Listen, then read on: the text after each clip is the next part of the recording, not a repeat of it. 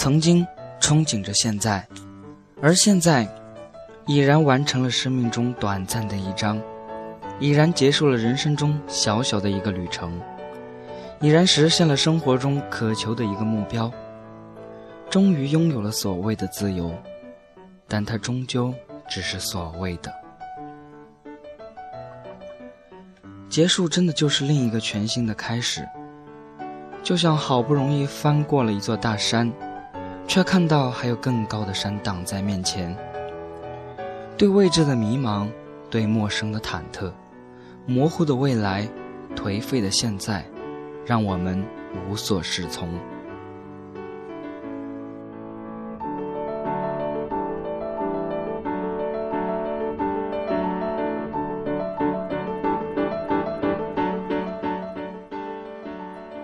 人总是，越寂寞就越容易纵容，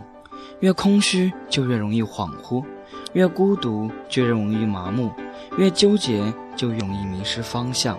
失去的渴望，冷却的热情，麻神经，畏难的内心，让我们不知如何珍惜。而这个炎热而美好的夏天，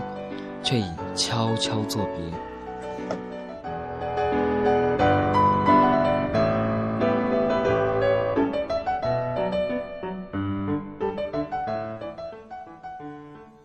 生活告诉我们，未来很长远，现实很残酷，挑战与机遇并存，伤心与快乐同在。在立秋的时节，我们闹腾着，浑浑噩噩地度过了这个值得怀念的夏天，